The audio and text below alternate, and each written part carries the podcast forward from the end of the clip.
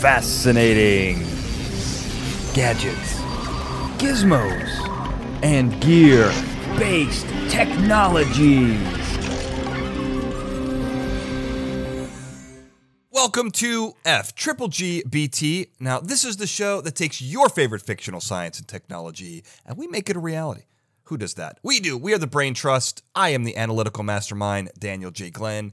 With me, the doctor, Michael Dennin. Great to be here, Dan. I'm looking forward to this final discussion and we really get into some cool technology. Who doesn't love a screwdriver? Well, who doesn't? I know someone who does, and that is Doctor Who. He loves the screwdriver, and I imagine there's someone else on our team who loves screwdrivers. As a matter of fact, he told me all about different drill bits uh, on our episode. I talked to him on fascinating nouns, and that, of course, is the enigmatic engineer Ben Siepser. Ben, where are you broadcasting from this week?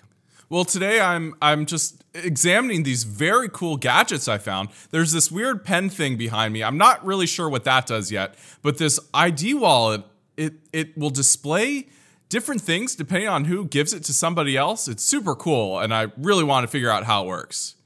I mean, I think that that is really the quintessential reason that our show exists, Ben. So let's get some answers here. Now, this is our fourth and final Doctor Who episode, we're going to look at the Time Lord himself, and we're going to come to a question at the end of the episode, and that is would you want to be a Time Lord, or would you want to be Doctor Who running around? We're gonna, we're gonna. What does Doctor Who do, and would we want to do it? I think uh, now that I've made it overly complex. But speaking of overly complex, you know, one of the things that I want to talk about first and foremost is this idea that Doctor Who is an alien at his core. He is not a human being running around in a cool gadget. He is an alien running around in an alien that can transport through time.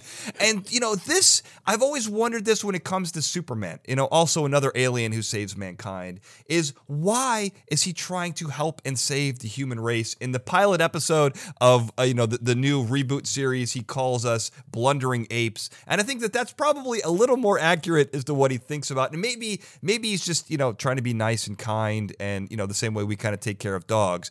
But I always found this very interesting. Then I'm curious, why should as an ancient aliens expert, why should an a- alien, ancient or modern, take care of the human race and look out for us? You know, I think we're kind of in a sweet spot of fascination for Doctor Who.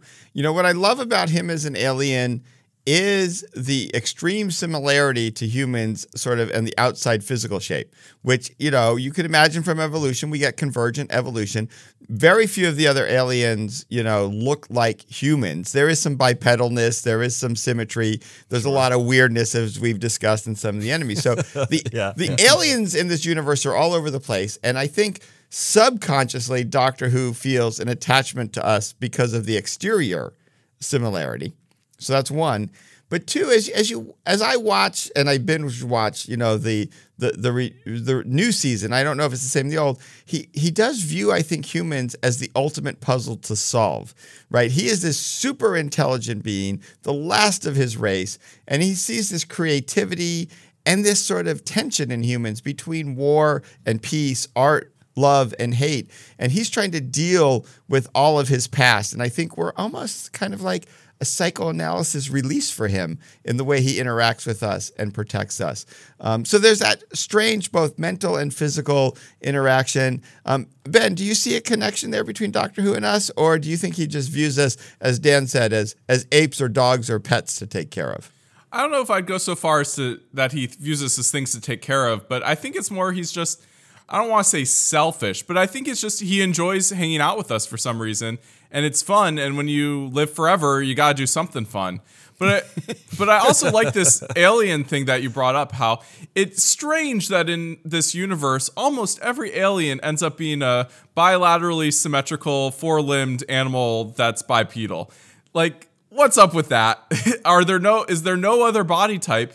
Uh, out there in the universe. Even if you look at like the, the uh, on on the Earth, there aren't a lot of bipedal creatures. I mean, you know, we've taken over the Earth, so we see a lot of humans. But for most creatures, it's quadrupeds. You know, or, or they they take to the skies. But there is that there is that symmetry. There is that bilateral symmetry. Yeah, that's um, true. Very common, and you know, it, it's just hard to find actors with eight arms um, Ben, and we've talked about the the beauty of the show, right? In terms of like being uh, from you know minimizing the budget. I, I I think that's really more of a budget minimization question rather than a, a diversity of the universe question. But but that's really a question for Dan as our master. But but if it's, I mean, it is a question for Dan. But I also have to ask the biological question, or you know, is it a biological fact that that this is the most ideal, you know, body type? Is this xenobiology? Is this what we're going to find out there in the universe?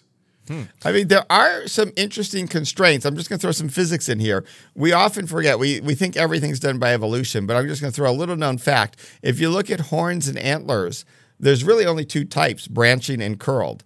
And this is not a genetic thing. This is a, a simple physics fact that if you are going to grow something, there's basically two solutions, steady states to the differential equations. I'm going to throw out fancy words there for the Wow, audience. holy but cow, you either yeah. get horns that curl or things that branch. And they're the only two possible solutions to growth the way horns grow. So when you look at fundamental physics, there's more limits on what biology can do than you think. Evolution can't do anything. It cannot violate the laws of physics. And I'll just say that right now.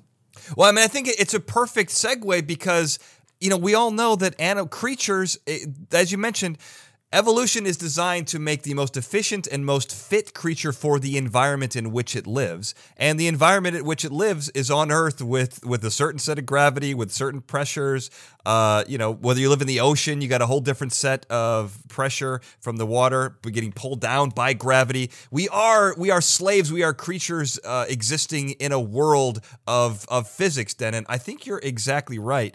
And you know, speaking of extreme physics, what is more extreme than a black hole? And as we talk, start to talk about the the cool gadgets that Doctor Who has at his disposal, one of the things I loved is that his. We mentioned this on an earlier episode, but that his the race of Time Lords created black holes uh, and probably uses them to some some degree in the TARDIS. I love that as the first thing, um, to, to just as, a, as our little teaser entry point. But I think you know if we're really going to start talking and starting a conversation about uh, the gadgets of Doctor Who, you know, none is more enigmatic, and I'm going to go to you first here, Ben, than the psychic paper. And this is you know, a piece of paper that seems to have the ability to, conf- to confuse the uh, observer of what the bearer, the person showing the paper, wants them to see within the realm of their understanding. Now, that was an incredibly complex and, and surprisingly dense way to explain it. But, Ben, I think you can see how valuable and useful the psychic paper can be. Absolutely. I mean, I think we've all needed credentials to go somewhere that we don't have. Like imagine Dan, you know, the Super Bowl's in LA this year and I don't know about you, but I certainly haven't gotten Super Bowl tickets. But you know, you walk up to uh, SoFi It's a sore Stadium. subject, Ben. It's a sore subject, yes. But if you walk up to SoFi COVID. Stadium or SoFi Stadium with a psychic paper, all of a sudden you're in.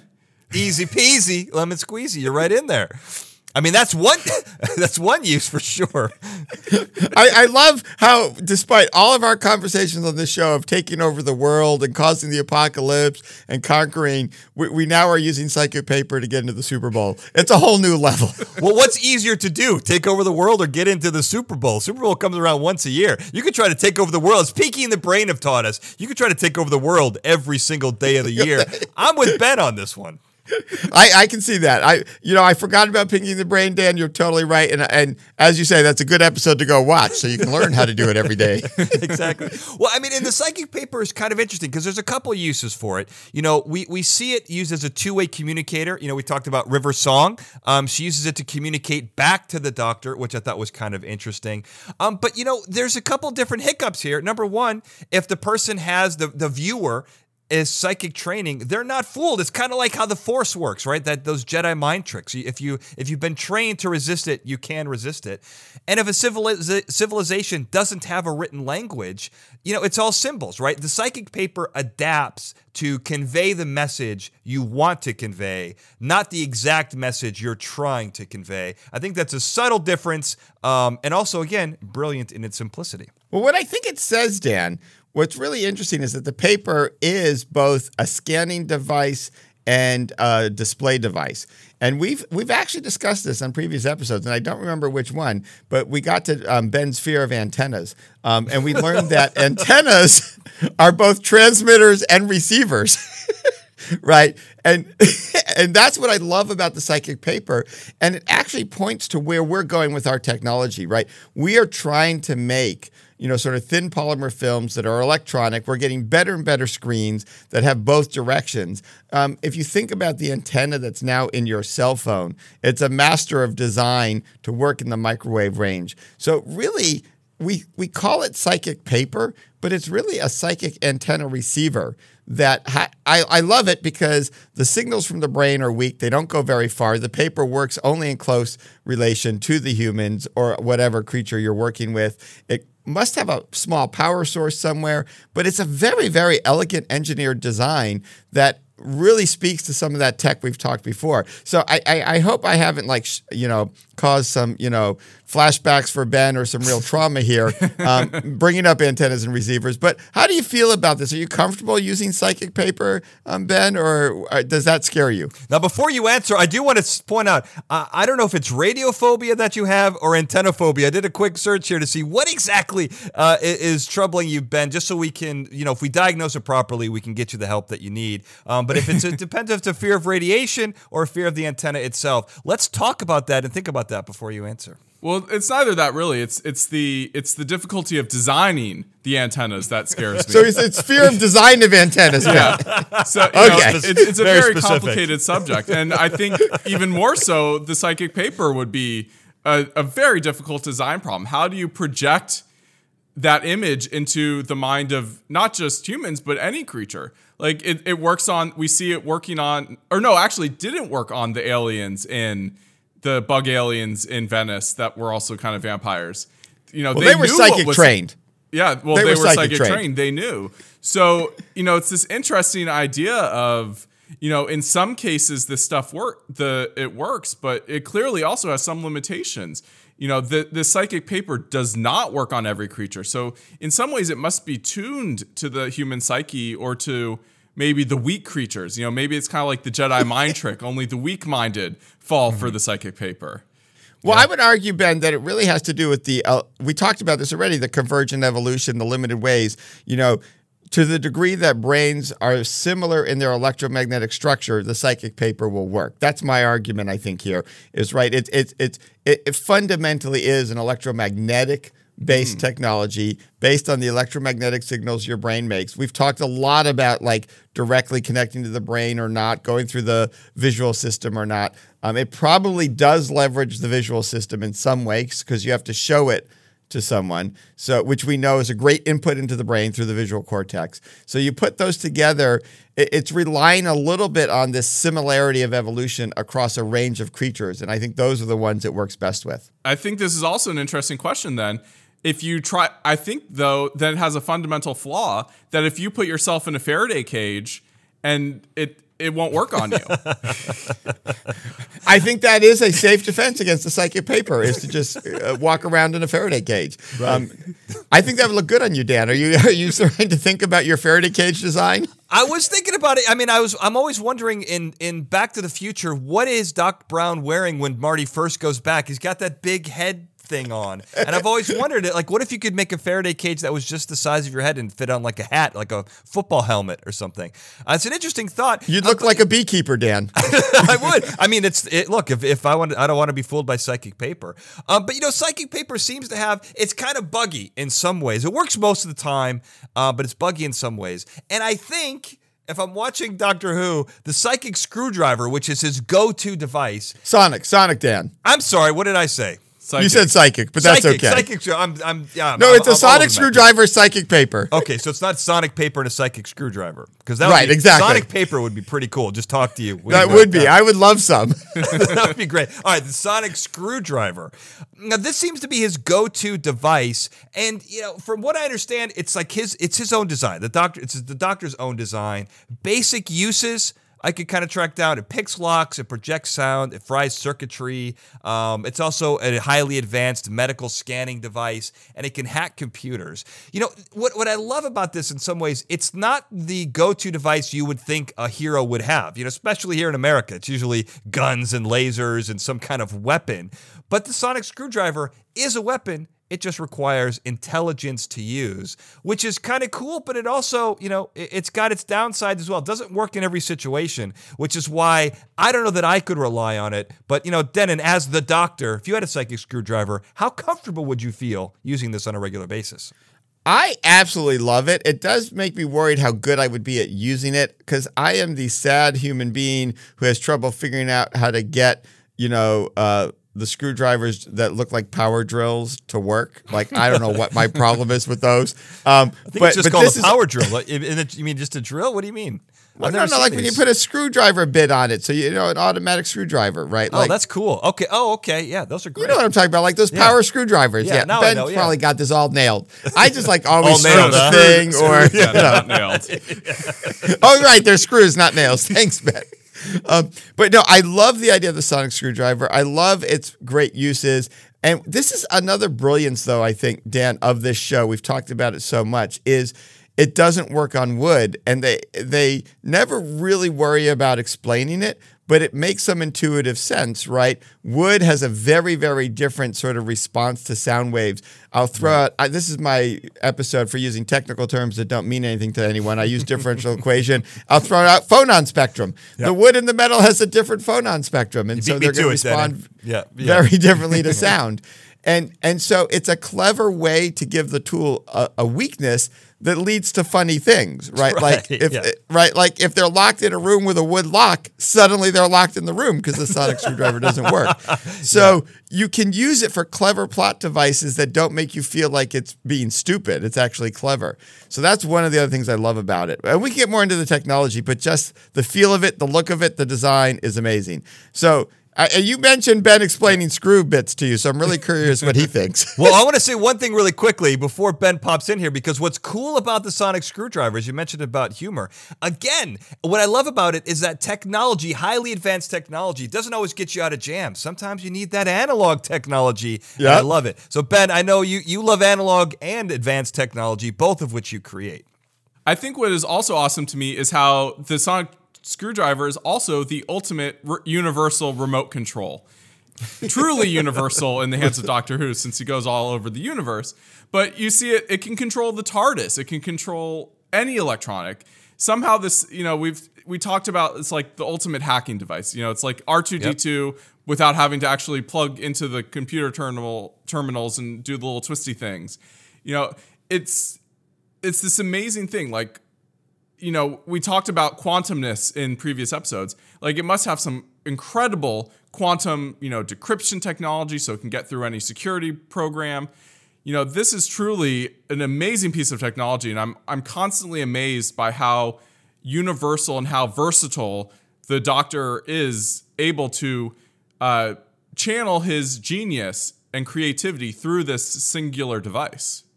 You know, actually, Ben, I'm going to take this in a slightly different direction. I think this is what is brilliant and why he gets around every security system. If you think about sort of every way um, we've seen security attempted in the digital world, right? Mm-hmm. You are always trying to break the security through the interface that the system has, whether it's mm-hmm. a keyboard, whether it's a direct connection, right? And so the security assumes that the person isn't going to mess with the hardware right? That you can't get in and manipulate right. the actual electrons in the hardware, right? Because the assumption is you actually can't see where they need to be to get the right output. And what I love about this in my mind is he's figured out how to directly couple sound, which you can do, to the materials to generate the exact electrical signals you need to bypass any you, you are bypassing any security because you're literally manipulating the hardware directly through your own interface. You're not even relying on having to go through the code as a communication device to the hardware. So it's direct to all hardware. And so it's a i, I love it as a, a sort of clever way to get through everything. It's even better than r2d2's little method oh, whoa! You can't disparage R2D2 on this show, Dennin. How dare No, you? no, no, R2D2 is awesome. I'm just saying this is awesome. It's one step above. okay, Yeah. all right, fair it's enough. also I- faster. R2D2 is usually cranking on that computer terminal for way too long.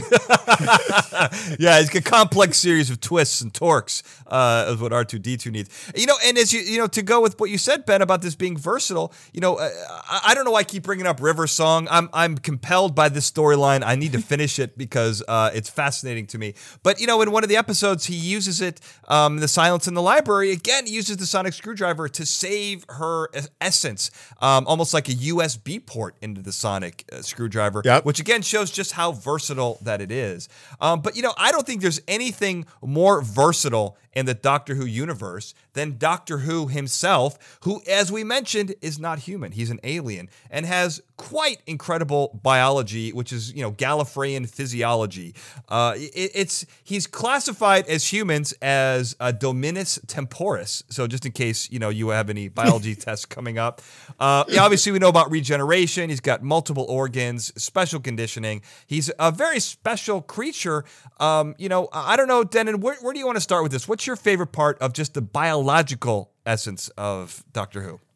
I think my favorite part is that he actually has two hearts. I have to admit, um, going up through the school years through biology, you know, I learned we were bi- bilateral. We had two spheres to our brain. We had two lungs. We had two kidneys. Um, it always found it kind of strange that we only had one heart and one liver, and I wondered if that was a mistake. Were they supposed to be two hearts or two livers, and just one messed up? Like, Right. is that the matching, or, or are you supposed to match the heart to something else? That some people need two livers. So I mean, yes, no, they do, and some flaw. people probably need more hearts. Um, sure, yeah. but but it's an interesting twist of our bilateralness that we don't have the two hearts. So I I actually liked that symmetry that he had two hearts, and it actually, I know Dan, I know you have a thing against um, Wolverine a bit and his regenerative do. power. I do. right? You know, It's I, too I, I hate to bring powerful, up a source.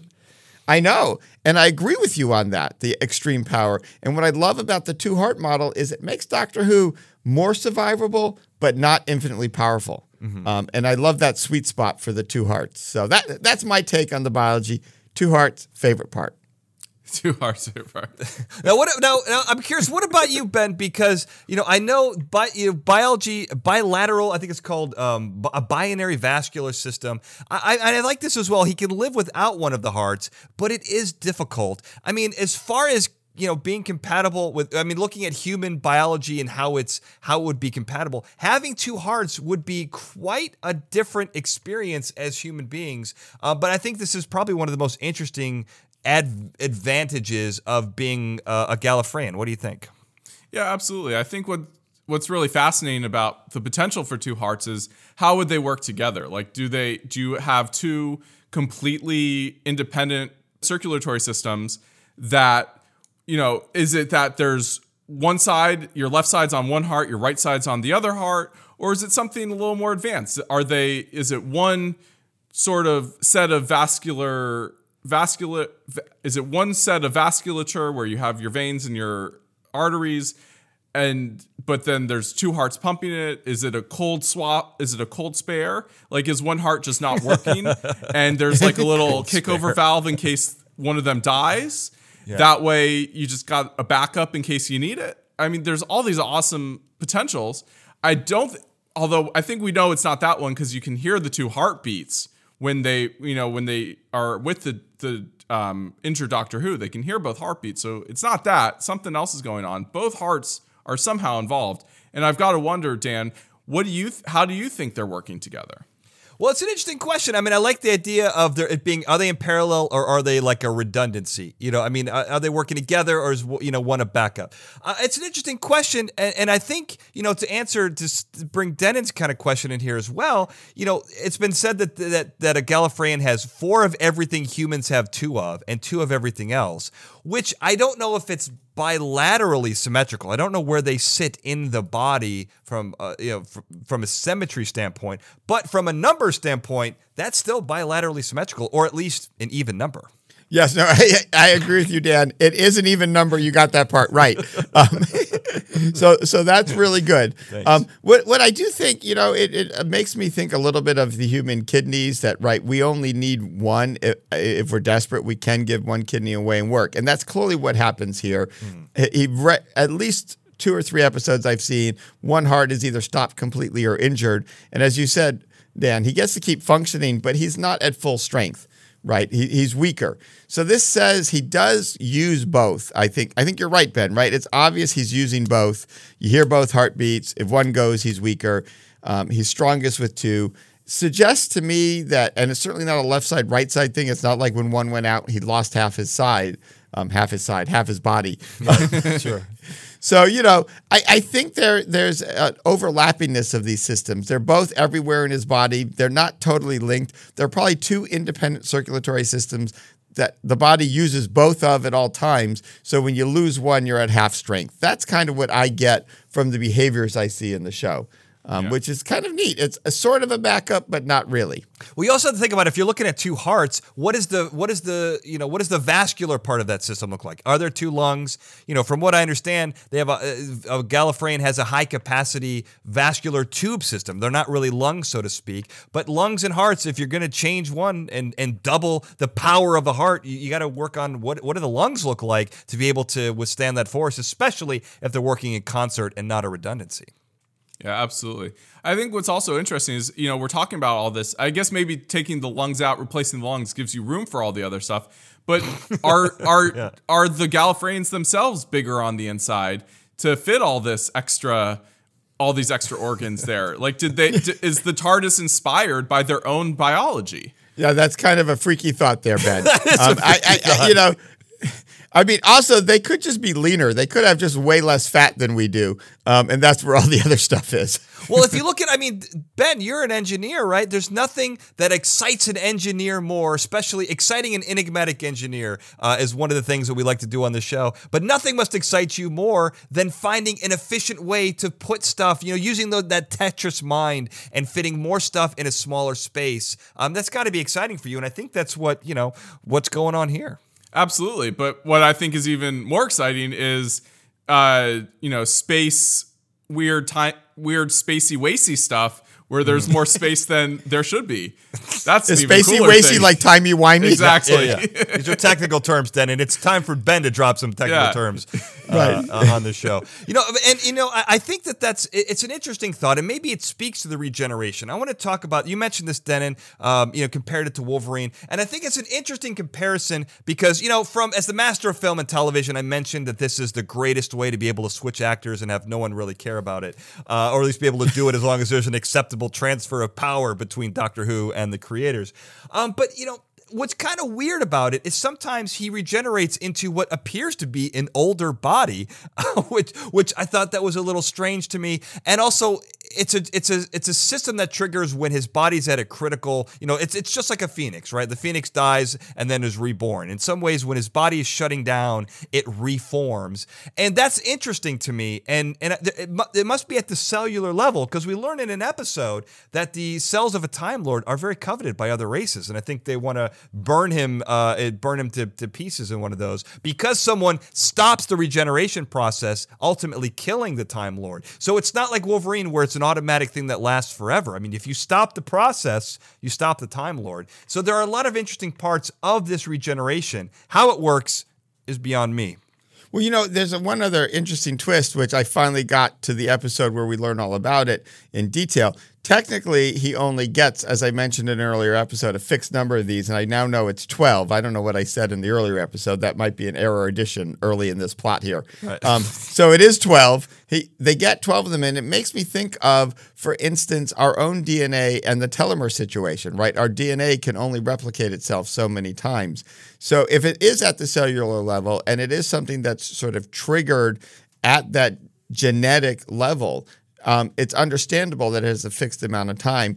And he, it requires actually a special connection um, in an episode with Gallifrey to lead to more than 12 when the writers realized, oops, um, we didn't expect the show to go quite this long. 50 and years, we need, right, yeah. And we need some more regenerations. You know, when I think about it, I love the analogy to the phoenix. I think that's the difference between this and say most superheroes regeneration, which is like instantaneous to any wound. And this is why I find it both more satisfying um, and more interesting to think about how to explain. So I'm going to go to our resident biologist because we don't have one, um, Ben, to explain where does the regeneration actually come from. You know, that's interesting. I mean, we see we see this stuff. We see like souls of like the TARDIS and Doctor Who kind of transmitting and traveling between different bodies. And so part of me wonders is it less of a regeneration and a regrowth thing, but is it more this, you know, the Gallifreyan soul, the Gallifreyan essence, you know, somehow can just transmit itself into a new body and then the, the body itself, you know, maybe there's a body 3D printer in the TARDIS or whatever, and that's how it all happens, and it, it's just creating a new vessel for this soul.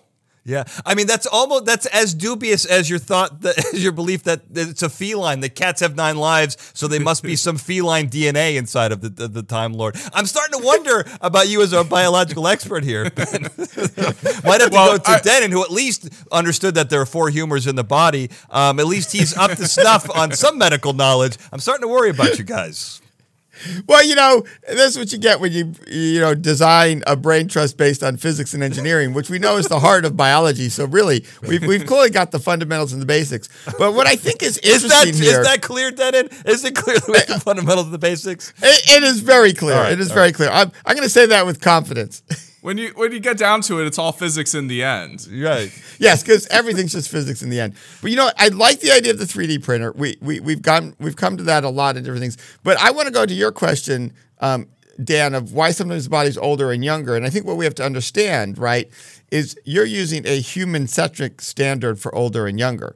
Right, the doctor has lived for hundreds of years already. So any of these bodies um, look young compared to a human at the equivalent doctor age right? So so that is less of a problem. Okay. Right. I, I, I do think it's an interesting um, E equals MC squared situation here. I think the doctor's matter briefly becomes energy, and then it's going to convert back to matter. Right there, they look. They control black holes. They control space time. Things are a little warped, and, and I just think in that translation back is a quantum roll of the dice as to what level, you know, what is the exact nature of the DNA for the body. And it's not quite the body. We see when the David Ten- David Tennant doctor shows up, he's asking himself questions like, what's my personality? Who am I? Am I this or am I that? So they have all their memories. They know they're the doctor, but they not only get a new body, they get a new personality. And it shows that the brain and the physical structures do control some level of our emotional and personality. So I like that feature as well. So it's all coming together for me, Dan. Well, it is coming together, and you mentioned you mentioned DNA. Uh, I mean, I like the idea that it like splits them apart into energy, turns them back into matter, and gets it pretty close. I mean, you know, Yep. we, we deal with a lot of pretty closes on this. You know, Ben talks about how you know the, our GPS finding the Earth is pretty close. Even that's difficult considering how fast everything is moving. Everything is relative.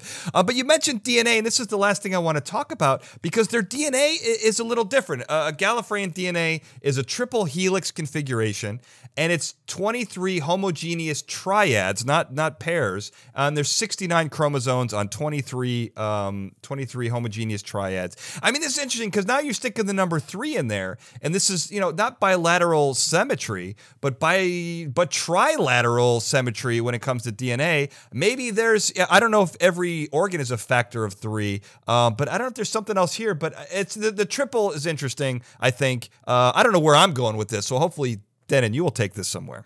Well, I just love triangles. They're one of my favorite shapes. And if you think about life, right, uh, when you when you take geometry as a kid, most of what you do is with triangles and, and the number three. So three really is a special number. We know it has a lot of power in the universe. I'll go very briefly and you know and become a numerologist for like thirty seconds and then deny it As a resident numerology expert on the show. right yeah for, for three you know for three seconds Sure. and then i'll stop um, but no I, I do think you know there's a stability to basic triangular structures um, we know when we build things that sort of hexagonal which is based on the triangle um, really helps you know it, if you're going to engineer a bridge you don't make it out of rectangles. You know, you make it out of triangles. Rectangles squash and fall over.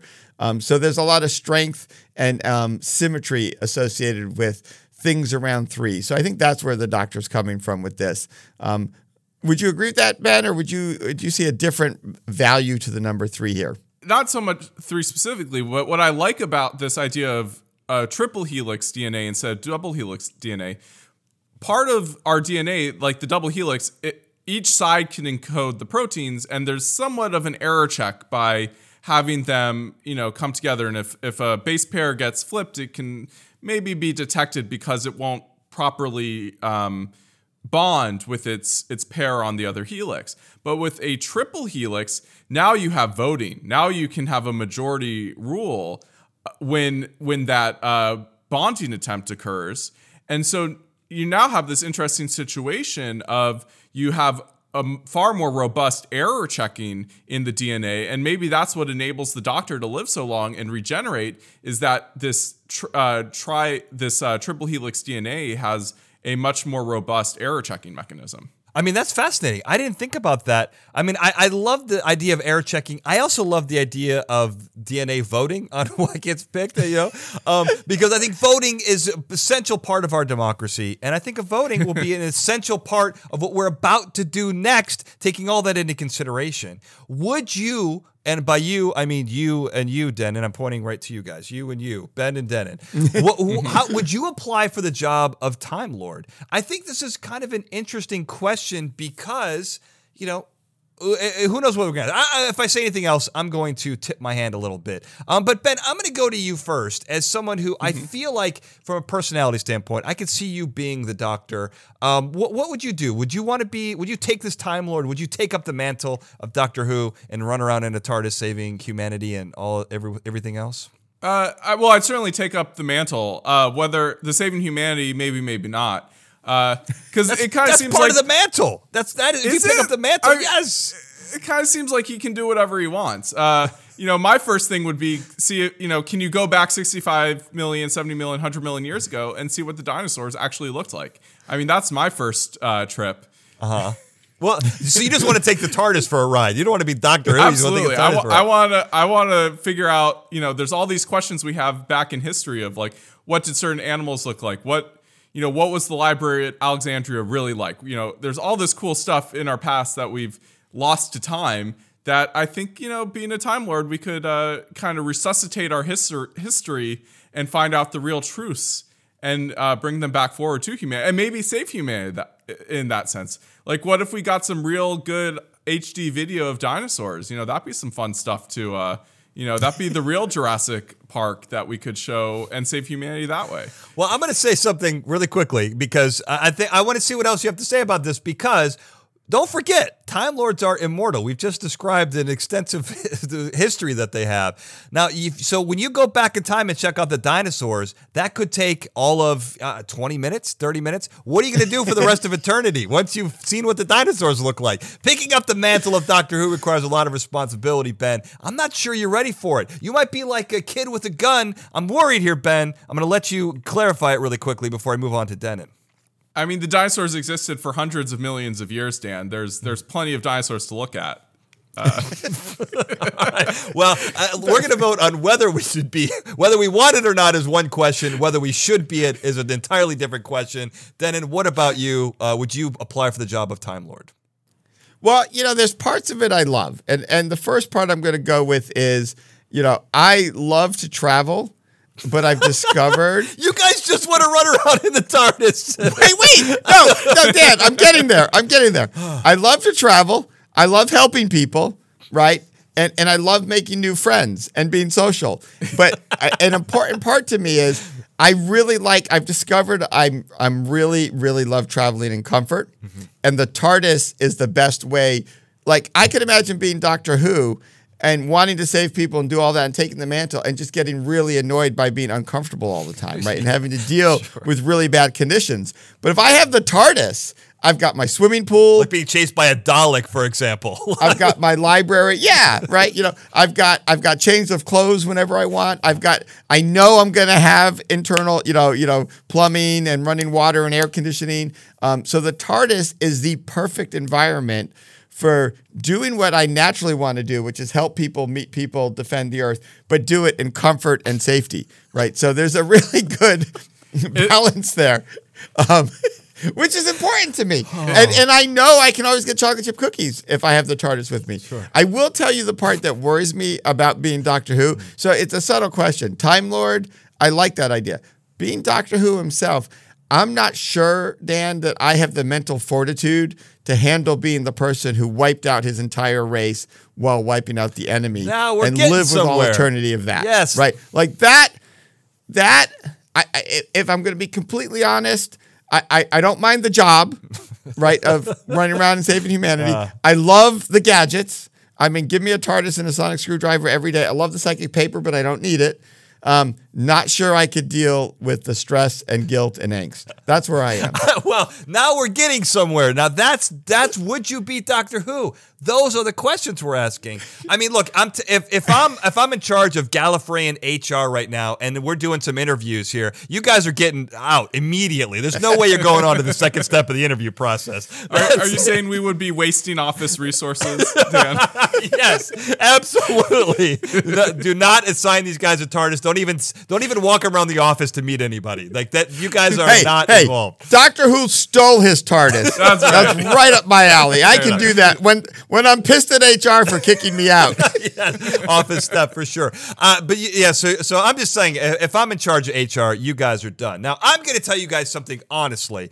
The, the job of Doctor Who, I think it's serious business. I've actually come up with a pros and cons list here um, because number one, I mentioned the superhero thing. That's weird to me. I don't. I mean, that superhero thing, the Superman thing, where you're an alien protecting humanity. I don't even like humanity, and I'm a human, so I'm gonna have a really hard part with that with that aspect of the job. But pros, here what I got. I got. I love the suits. He's sharp. He looks really good. good. Look good, feel good. Look for the job that you want. Dress for the job that you want. I really like the way he looks. I do miss the scarf. I like that cool flair. Time travel is really cool. I'm with Ben on that. You got to love the TARDIS. Who doesn't love the TARDIS? He's got an extra big brain, lots of knowledge, cool gadgets. He's essentially immortal. Um, he's got incredible know how, and his biology is very durable, and he's got redundant parts. Let's move on to the cons. Uh, he's the last of his kind. That is a very lonely existence. There are no vacations, Dennin. Uh, I know how much you love your vacations, and I know how much you love your chocolate chip cookies. You're getting Yeah. one of those, um, and, and it's not here. Um, he has to remember a lot. And again, he's essentially immortal. That can be cool in one aspect, but the other aspect, as we talked about with vampires, things can get very, very lonely. If you want to get really nerdy in the D&D world, there's a creature called a lich, which is an undead magic user that lives forever. These are creatures that have major psychological issues as they get on in their life. I've got plenty of psychological issues now. I don't need age-related ones as well. And second of all, to be perfectly honest with you guys, it is too much responsibility. Daleks are dangerous. Cybermen are dangerous. Every do I want to be fighting for my life every second of the day? The answer is no. While I'd like to, Ben, I think maybe you'd be more. I think you would fit uh, if I can offer you another job. I think you'd be a great Doctor Who companion. I think you'd be like a cool Rory or even a Donna. Let's say you can run around with Doctor Who, have a lot of fun. But I don't know if any of us are ready for the mantle of Doctor Who. Do you have any other final comments on that uh, before I send you home with a nice little, cool little mug, a fascinating gadgets and gizmos mug to say thank you for coming in? I I think you nailed it, Dan, because I do think I would love being a companion. That that seems to be the appropriate role because I'm not responsible for saving other people. I'm responsible for getting saved. And Um, some comic and I do relief, by the way. You could be comic relief. and some comic relief. Yeah. But also, I feel occasionally the companions add to the solution. I think I'm just smart enough to, to add occasionally to the solution and not always be the problem. That's exactly right. What do you think, Ben? Do you think you could be a companion? I can see you and Dennin both being the companions. He usually has two. Yeah, I could see that. I, I mean, I think, you know, the doctor is often asking the companion for inspiration of what adventures to go on. And I think I've got a lot of good ideas on that. I think you do. 20, 200 million years of dinosaurs. Uh, that might get as old as a suggestion, but it won't get old as an adventure. But, you know, we talked about a lot of Doctor Who gadgets here, guys. And I think, you know, I have a favorite analog gadget as we come to the end here. And that is my fascinating gadgets and gizmos and gear based technologies mug, which I have here. Um, you can find it on fgbt.com backslash merch. We got other kinds of water holding containers as well as several incredible t-shirts. Uh, I love the stuff there. Dennin, what do you think about your uh, analog technology mug? Oh, I love it. Um, I, I do have a minor problem with it. It Oh, is perfect. designed for coffee, Yes. But it seems to work with Diet Coke as well. So uh, it's nice. You know, that's what I love about analog technology is its flexibleness. Yeah. Well, this is definitely not the place to offer the criticisms of the mug. This is where we're selling it. Well, no, Uh, that was an advantage of it. Oh, I see. right? I Like, see. is is that even though you might think it can only be used for coffee, Yeah. you can put other liquids in it as well. That's incredible. Exactly. Despite its Very exactly. versatile. Just like the sonic screwdriver, the mug can hold any liquid or even even solids. You know, you want to put your pretzels in there, have your cereal out of the mug, it'll work for that too. Yeah, and it doesn't have to just be solids or liquids. You can hold gas in there, lots of air can fill it, and even some semi-solids. Um, some Newtonian fluids you can even put in there. It can hold Yeah, you can anything. put some Oobleck in there. exactly. it can hold Dan. I'm going to blow your mind. It can hold foam. Oh, what? and not many things can Hey, do hey, that. And now with the as you tweeted out the advance in France, it can hold foam for hundreds of days. That's true. the advance in France, those incredible bubbles. Go to my Twitter feed. What a perfect segue. Because if you want to know what I have on my Twitter feed and you want to get in touch with us, there's an easy way to do that. And that is, of course, you know, you can find us on Twitter at FGGBTPod or on Facebook at FGGBT. But you can get in touch with us individually and find out what we're talking about. What's the best way to do that for you, Dr. Michael Dennin? Well, you can find me on both Twitter and Instagram. You just flip my name. It's at Dennin Michael. Um, and then you can find me on Facebook. You stick in a prof at Prof Dennin Michael. Ben, where can people find you? You can find me on all the major social media networks at B Siepser. How do you spell that? Spell that B S I E P S E R. And you can find me on Twitter at Daniel J. Glenn, on Facebook at Analytical Mastermind, and on Instagram at The Daniel J. Glenn. And if you're talking about simple, brilliant, and elegant technology, what fits that bill better than email? You can get in touch with us there at questions at F triple G B T dot com.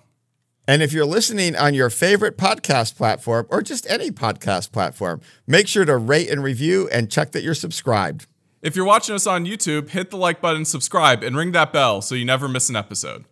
And finally, this show contains powerful scientific information that can be misused by those hell bent on world domination. So keep it safe from them because you don't want to be a supervillain like those guys who would misuse this information. You want to be a superhero like Doctor Who and Superman or any other alien that wants to protect the human race for some weird reason. So, again, in summary, you want to be a superhero, not a supervillain. So, until next time, thank you for listening. Fascinating Gadgets, Gizmos, and Gear Based Technologies is a Glencoe production and is produced by me, Daniel J. Glenn.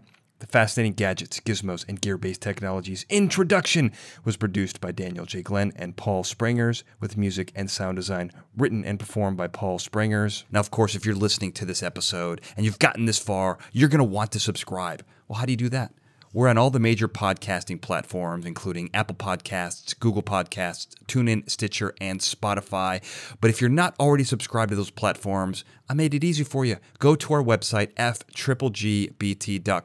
You'll find links to those subscribe buttons and also links to our social media, both for the show and for our individual experts, the members of the Brain Trust. That's all right there fggbT.com. And before you leave, don't forget to check out our other episodes.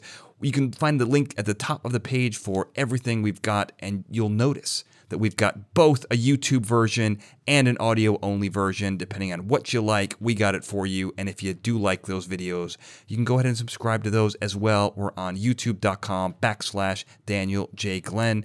And once again, if you like this show, you're going to like everything that I do. Go to danieljglenn.com to find out more. Thank you for listening.